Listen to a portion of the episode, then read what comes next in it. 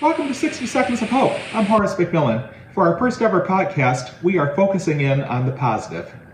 You know, in today's world, broadcast media, social media, and many others um, make their living by driving engagement, by keeping us engaged, by keeping us stirred up and riled up, driving negative emotions such as fear, anxiety, anger, resentment.